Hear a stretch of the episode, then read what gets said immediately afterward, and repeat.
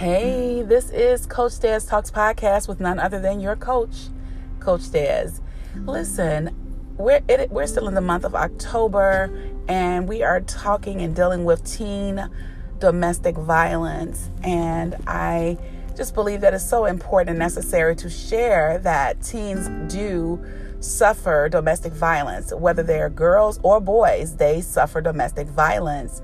And I shared last week regarding myself dealing with domestic violence with my teenage um, relationship, one of my teenage, I'm gonna say it like that, relationships, and how it really affected me. And I didn't defend myself. I didn't speak up for myself. I didn't tell my mom.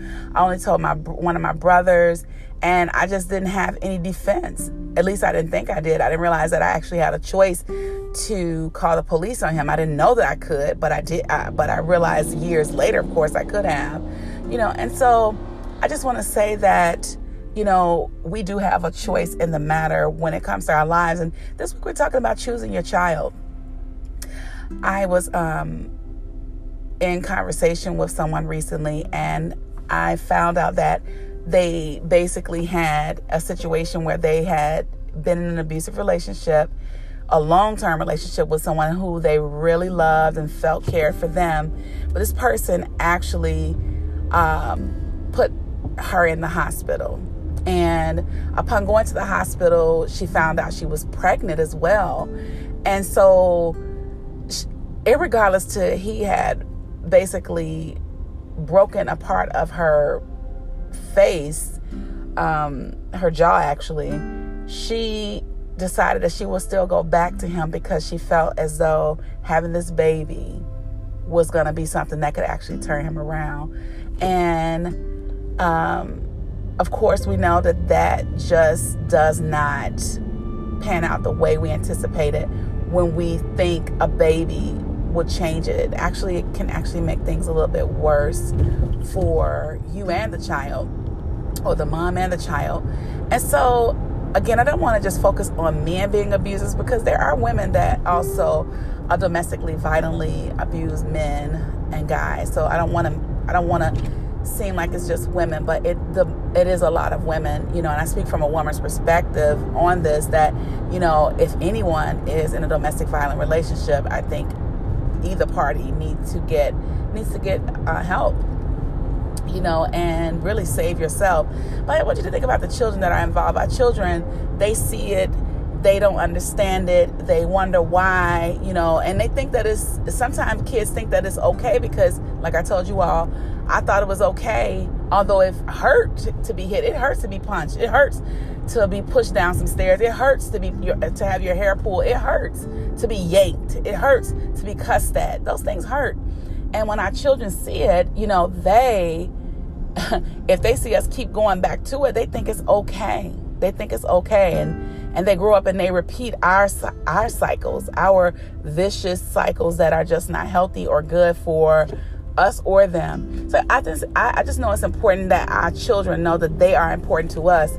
And um, choose, you have to choose your child you know, a lot of times we want to stay in relationships because, you know, well, it's not always like this, you know, this is just this is just now, but I mean, you have to make a decision, you know, what's more important, your child being healthy mentally and physically or you being um, good sexually. you know, what really keeps you connected to someone that is uh, causing you to hurt, causing your child to see you hurt. So I'm just saying, I think it's, I, I think I, I, I'm working on losing that that phrase. I think I know that it is important for our children to see us live a healthy life, live a healthy life, choose good, make good choices, choose what's best for us and them, not just for us. So don't let sex, don't let the kissing, don't let the touching, don't let the gifts keep you somewhere where you really don't need to be and where your child would would potentially um, end up being one day in their lives as I found myself. I found myself literally in the same predicament as my mother did because I watched her do it and it looked like it was okay to her, you know?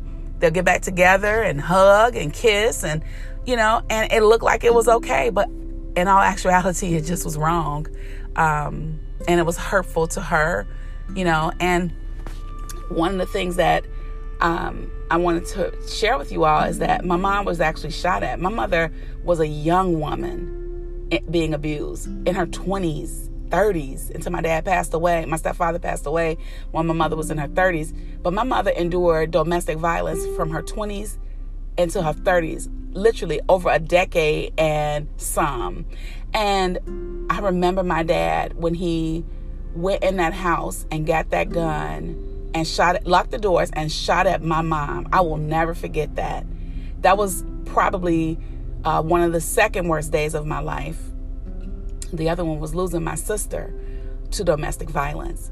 And so when I look back at how this man, who was my stepfather, raised me as his own child, and all my brothers and sisters, all, all my siblings, but he shot at my mother. To me, he showed me that what was important to him was that that he was going to be satisfied, that he was going to get what he wanted. You know, even though he would he could have potentially took our mother from us. So I'm saying, think about it.